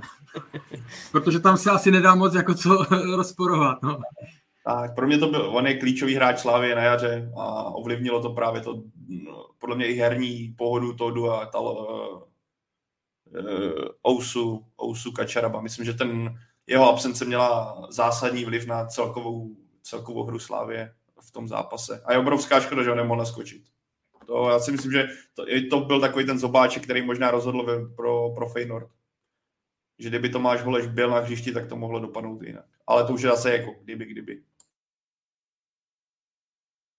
Tak zajímá mě ještě ten uh, Ibrahim Traore, záložník z pobřeží Slonoviny. Co říkáte na to, že vlastně v nějakých 33 tak zažívá uh, životní sezónu, Stejně jako Sor je to vlastně takový specialista na Evropu, protože dal gol proti Fenerbahče, proti Linci, uh, v obou těch utkáních uh, s Fénordem, tak co k němu říci? Já si to klidně vezmu, protože před dvěma roky zhruba, už to snad budou i dva roky, tak jsem se přistihl při myšlence a říkal jsem to i kolegům, že si myslím, že už jako mu pomalu dochází šťáva a že už to na Slávii úplně není. Tam myslím, že měl období, kdy ztrácel rychlostně a hlavně v konfrontaci s tou evropskou eh, kvalitou, tak to jsem si říkal, to už opravdu bude spíš do té role přemostovače mezi eh, africkými talenty a Edenem, a o to radši se mu teď na dálku takhle veřejně jako omluvím, i když to byla moje eh, soukromá myšlenka, protože jak Ondro říkáš, to je neskutečné, je fakt v životní formě, eh, bude mu 34 eh, tento rok a není to na něm znát, jako mně, přijde, že ještě jako i kondičně líp, možná jestli jako takový živější, vůbec bych mu netypoval takový věk. Viděli jste sami akční rádius, on byl u vlastní šestnáctky, u soupeřově šestnáctky, jaký dal gol, jak se dostane do tohoto prostoru. Přitom eh, primárně eh, měl nahoře hrát, myslím, Linger, on ho měl jistit, ta pozice níž stalověrovém a dostával se opravdu jako všude klobouk dolů, nečekal jsem takové zepětí a Slávě to potřebuje. Kor, když eh, jsme teď zmiňovali Holeše, když ho nemá, tak potřebuje najít lídra v těchto zkušených hráčích a on jako jeden z mála, nebo možná jako jediný v té, proti tomu Feyenoordu proti, v té odvětě jako snesl měřítko i toho, že se nebál hrát. Tam byla pasáž, kdy všichni se báli hrát a to jsme zase se dostáváme k té zkušenosti první evro, evropská sezóna a tak dále, ale chtěl bych ho jenom pochválit, teď jsem zapomněl na tu druhou otázku a tu už si vezmu někdo jiný. No, jenom uh, doplním, že přesně, zase to může souviset s tím, že pochopitelně dostal víc šancí, protože víme, jaké absence tam Slávě měla, jinak by to mělo mnohem horší. A zase, když, když nastoupíte jednou za, za tři týdny na 25 minut, tak co tam stihnete ukázat, jo? Tak, ale ve chvíli, kdy on prostě hrál zápas, to zápas na něj eh, prostě jako fakt hodně, se zapojoval do toho, tak eh, to sebevědomí, až Sláví se dařilo, tak to šlo nahoru. A někdy, a jestli zmínuješ ten věk, tak prostě tady ty hráči už jsou pak ve věku nebo v, situ, v situaci, kdy už si on neví, jestli ještě to bude rok, dva, tak si to opravdu jako hraje bez nějaký křeče už eh, starosti, nechci, chci se vyhnout tomu spojení, chci si to užít, no. ale eh, prostě už není tak třeba pod takovým tlakem, naopak prodává to, co za tu dobu, co hrál na sbírá, takže hraje uvolněně. No. A takhle to na, na mě působí, že si tam z, z ničeho eh, vlastně nedělá nějakou velkou, velkou starost a že hrál prostě uvolněně. Pak to jsou dva dotazy z Twitteru. Ten první, co si myslíte o tom, že SKS měla ve čtvrtek v základu pouze dva Čechy a ten druhý, je česká špička opravdu tak úzká, jak naznačují výsledky našich klubů v evropských pohárech a má pak smysl mít tak početnou první ligu? Ale to, že byli dva čeští hráči, jde v ruku v ruce s tím, o čem jsme se tady bavili. Zranění, že kdyby hovorky, provoda, Eh, že nebyl třeba Jurásek na, na soupisce, to, že Tomáš Holeš nebyl zdravotně v pohodě, že jako realita by byla třeba pět českých kluků v sestavě a na druhou stranu, i kdyby to byli dva hráči. Slávě je v současnosti vyprofilovaný klub, který nemá dominovat jen Česko, ale má pravidelně útočit na čtvrtfinále v Evropské lize. A když vidíme, jak je ten eh, český rybníček obecně rozebraný, tak eh, musí touhle cestou. Kdyby se měla jen koncentrovat na to, že to bude stavět z českých fotbalistů a byl by to nějaký jako muster, přes který by se nejelo, tak si myslím, že se takhle daleko nedostane. Vidíme, kolik zápasů sešívaní dostali nebo vyhráli díky africkým hráčům, kteří si myslím, že zároveň posouvají ty české. Jako nemělo by to být tak, že ty seš uh, domácí fotbalista, tak máš automatický výhodu. Ty kluci o tom musí se zabojovat, kdo je lepší, ať hraje. To jako samozřejmě neříkám, aby se to bylo bez českých hráčů, což si myslím, že ani u Slávy nehrozí, ale zároveň bych to nebral tak, jako že to, že jsou dva, tři kluci čeští na hřišti, že to je něco špatně. Slávě není, jako musí přemýšlet dál, než je nějaký český horizont. Musí přemýšlet jako evropsky. A tohle je podle mě cesta, jak se přemýšlí evropsky. No, no, ty jsi zmínil správně ta jména, že bych bylo určitě víc. E, já si vzpomínám, když Arsene Wenger nasadil poprvé celou jedenáctku e, z cizinců a dostal na to dotaz, tak jeho, jeho odpověď byla a tady, a, a, a, jako tady, konkrétně tady těch typů dotazů začíná jako rasismus a, a xenofobie. Takže mu to vadilo vlastně, že se řeší národnost a ne e, to, jakým způsobem ten tým hraje a tak dále. Ale když se podíváme, e, jsem si to rychle tady najel, jako jasně jsou to zahraniční hráči, ale to jsou všechno, e, kromě dvou případů, Ousou a Macen, tak to jsou hráči, kteří přišli z České ligy, kteří už tady byli. Jo? a vy vlastně tak si vybíráte z toho prostředí, které nejlíp znáte, no a když vám ten trh nabídne nadstandardní kvalitu v podobě Sora a je to, je to prostě Nigeriec, tak ho, tak ho koupíte, protože kdyby jako asi by i Slávia asi koupila, koupila i české, eh, české hráče, jo? ale když vidí, že prostě typově to nabízí jenom hráč, že je z Afriky, nebo že je to hráč ze zahraničí, má jiné, má jiné přednosti, má jiný, je to jiný typ, tak ho tam potřebujete právě pro tu Evropu. Tak jako já v tomhle fakt nevidím problém. Já vím, že někdo řekne, no ale je to pro reprezentaci špatně a tak dále. Já vždycky na to říkám, ale tak se tam konkurence je ve všech klubech, tak se ty hráči, ty čeští se tam musí jako prosadit. Přece nebude trenér dělat eh, jako sestavu podle, podle pasu eh, a podle národnosti, pokud není nějaký limit. Tohle je to samozřejmě ta škarohlícká optika, kdo chce rýt, takže Slávě není český klub a že tam má dva Čechy a podobně. Já jsem v rychlosti napočítal na její soupisce 10 až 12 eh, hráčů, kteří spadají do české reprezentace, do širšího kádru, jo? takže plus, plus, jak říká uh, Karel, spousta těch hráčů eh, přišla v rámci České ligy, takže i ty peníze zůstaly jako v českém fotbale, takže tím bych to jako uzavřel tohle téma, jestli někdo si myslí, že je to špatně, tak ne, okolnosti samozřejmě absence a zrovna Slávy za tohle asi nemůžeme nějak eh, být. No a pak to byl ještě jeden dotaz z Twitteru. Zda je česká špička opravdu tak úzká, jak naznačují výsledky našich klubů v evropských pohárech a zda pak má smysl mít uh, vlastně tak početnou v úvozovkách první ligu. Věčné téma. Věčné Tak téma. Zúžít, říct, no. zúžít a mít větší kvalitu. Já bych byl i pro asi, aby se klidně hrálo nevím, tady narychlo plásnu 12, 12 týmů, s každým třikrát, čtyřikrát, ale ať to má teda větší jako drive, no, protože ten počátek té otázky uh, Ondro byl česká špička úzká. Ano, je, je, je, prostě nemáme tady tolik konkurenceschopných klubů, které by dělali ten koeficient a pomohli českému fotbalu. Není to tak, jako jednoduché.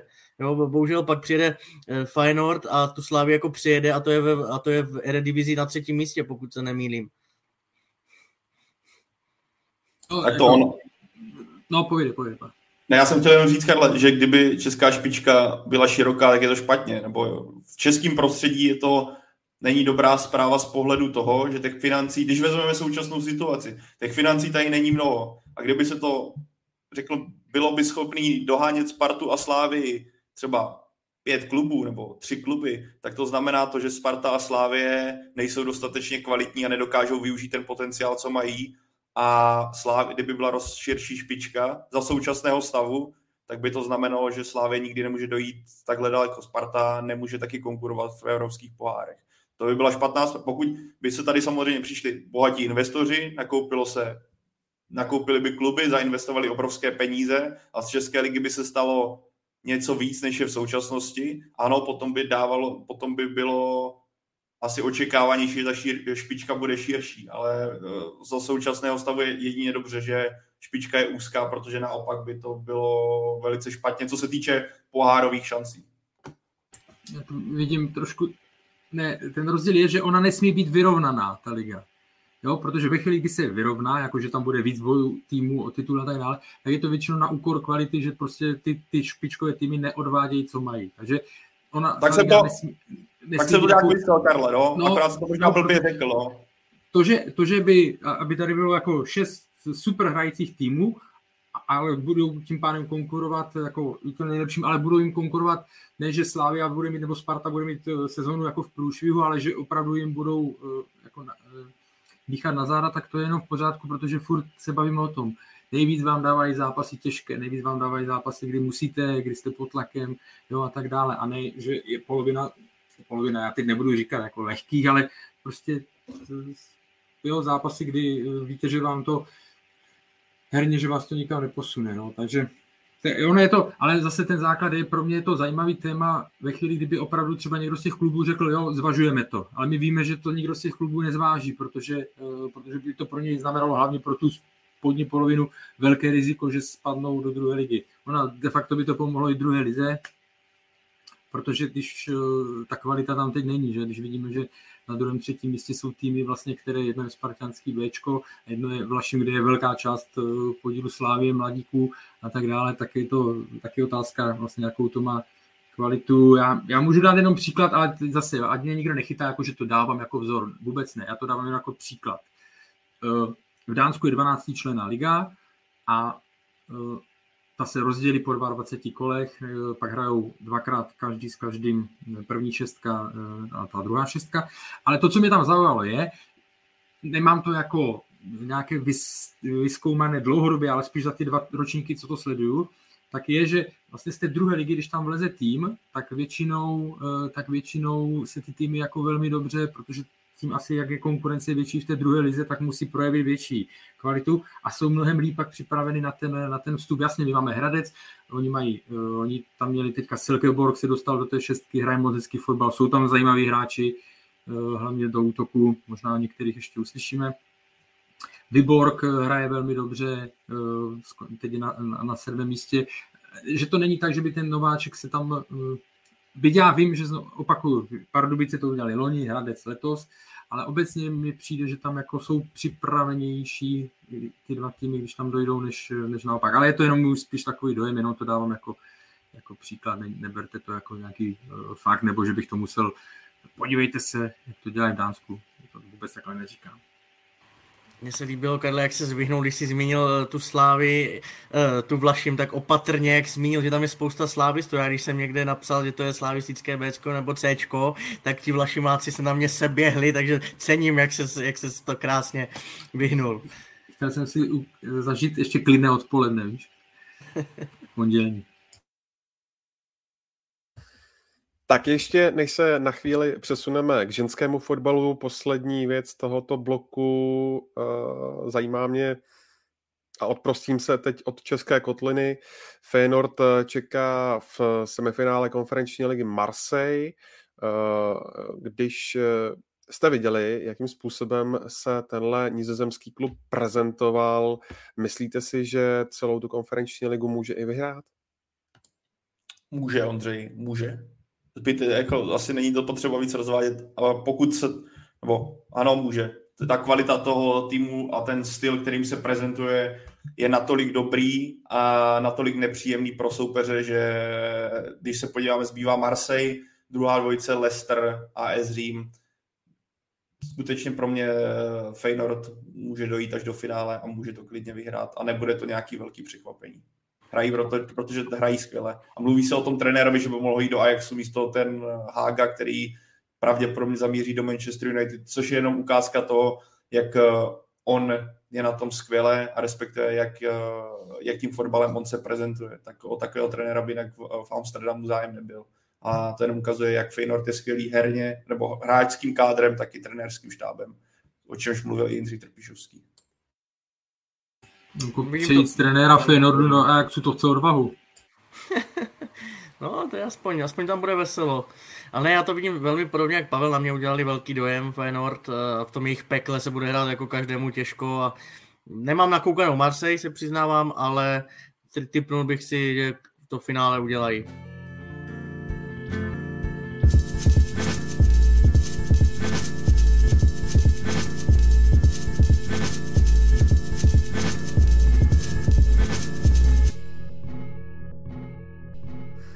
Dobrá, pojďme na ženy a tímto dnes eh, tenhle velikonoční díl ukončíme. Pájo, český tým eh, vlastně po té prohře s Islandem na 99,9 nepostoupí na světový šampionát. Eh, ještě vím, že tam byla i nějaká křivda od sudího, tak jak velké zklamání to je, tenhle neúspěch. A myslíš si, že na ten postup opravdu bylo?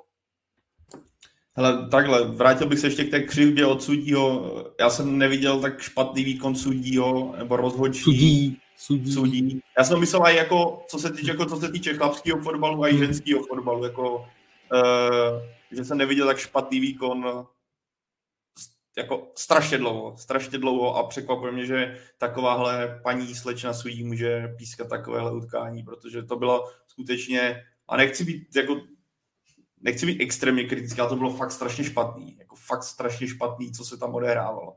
A jinak k tomu to je otázce. Jako bez zesporu to zklamání je, když dvakrát dokážeš remizovat s nizozemkami, které jsou super favoritkami na postup, dokonce jednou seš pár vteřin od vítězství a potom dojedeš na Island, eh, respektive dojedeš ve smyslu, vypadneš s Islandem po dvou prohrách, eh, výrazný zklamání. Ale tam jako hlavní pořád bolístka je to vypadnutí v baráži o euro, kde Češky měli tak moc nakročeno na první šampionát historii a nakonec si to nechali utíct po chybách a pak po penaltách, že tam jako si pořád myslím, že je větší bolest, než to, že teďka nevyšla ta baráž.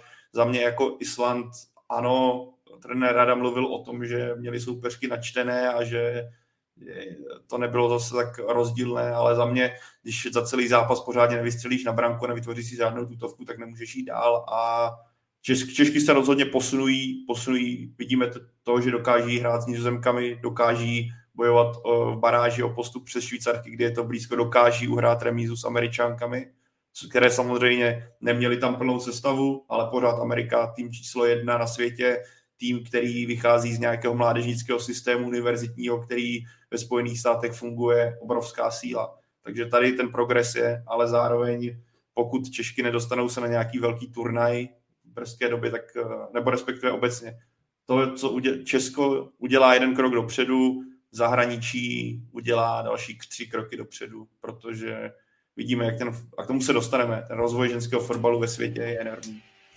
Je, je to škoda z pohledu hlavně toho vylepšení si řekněme nějaké většího obrazu nebo prostě jako pověsti to ženskou fotbal u nás, aby byl vnímaný ještě jinak, protože bez te, a bez toho postupu na nějaký velký turnaj to prostě neuděláte. No.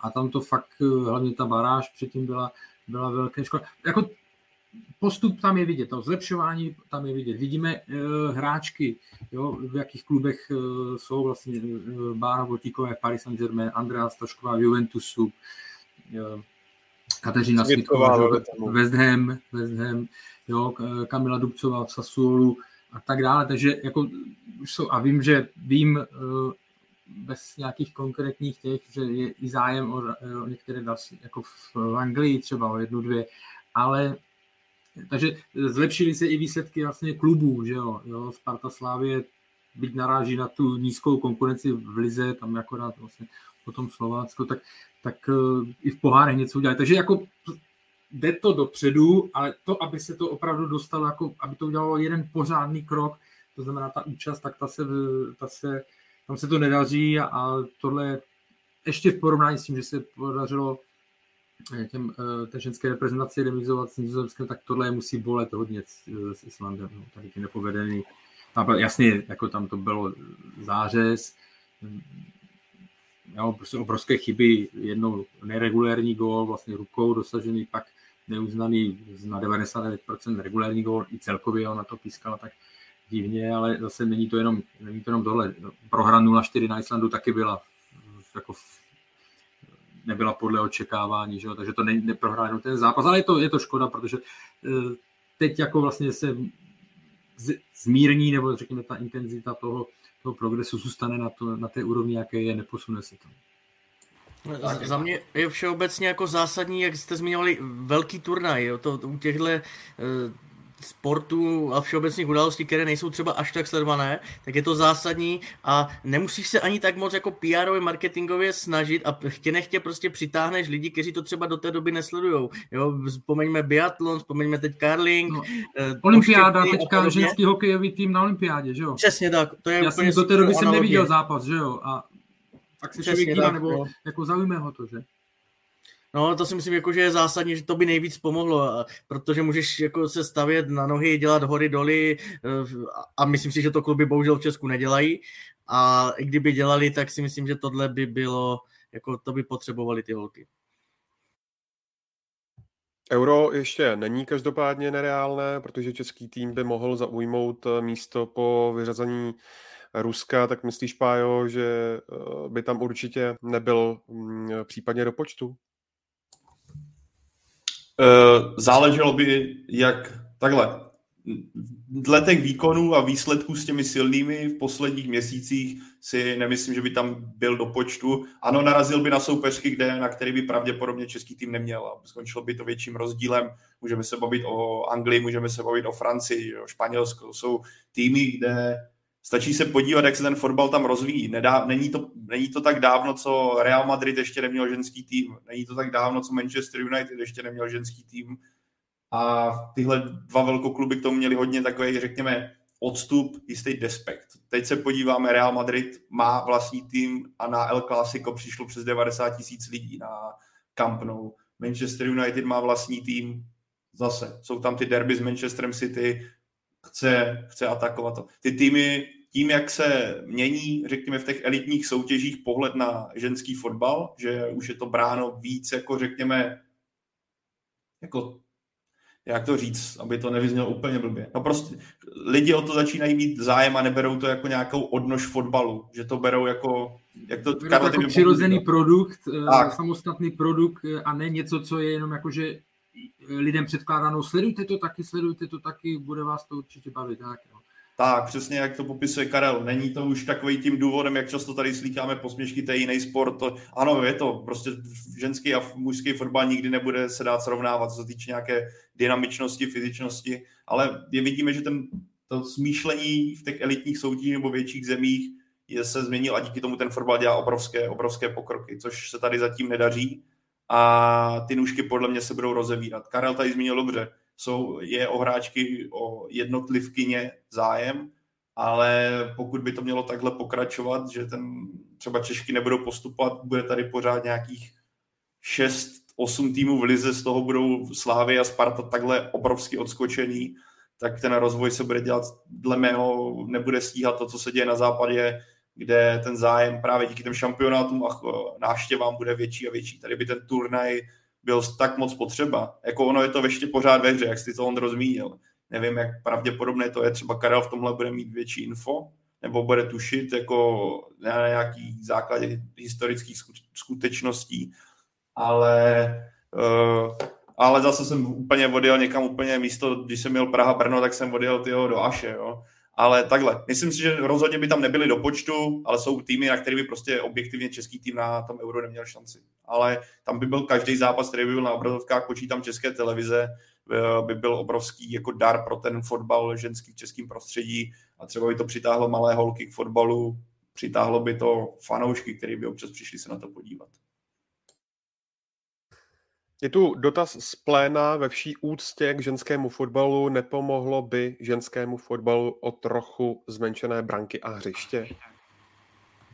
Jako čistě pocitově, jako člověk, který to občas zapne, nebo na to ho někde vybavne, mě to napadlo taky, protože za mě toho prostoru na tom hřišti opticky je jako fakt hodně, že ne, není tam taková intenzita hry e, a nemuselo by to být od věci. Nejsem na to úplně expert, nevím, jak by se na to tvářili i samotné holky, pravidla, muselo by se to všechno samozřejmě jako vyřešit, ale úplně tomu rozumím, taky jsem se přitom přistihl, že kdyby to bylo kontaktnější, použiju to slovo, tak by to možná mohlo být atraktivnější. Branky já nevím, promiň. No, já spíš bych někdy řekl, jakože u branek ano, v tom smyslu, že eh, tam mám pocit, že to je jako pořád zůstává, teď neříkám úplně u těch nejlepších, ale že to bývá jako, jako řekněme, slabina, že tam vidíte jakože góly, eh, větší procento eh, lehčích gólů, nebo ne lehčích, takových vlastně, no prostě mám pocit, že tam ještě furt to není, no. Ale na druhou stranu, já si vzpomínám, jednou jsem musel dělat, nebo musel jako, dostali jsme takový úkol sledovat zpětně finále, uh, finále nebo semifinále jednoho z posledních mistrovství světa. A teďka, a myslím, že to byl zápas, no ale tam nehráli, ale to bylo asi semifinále. Amerika, Amer, Spojené státy proti, proti Anglii.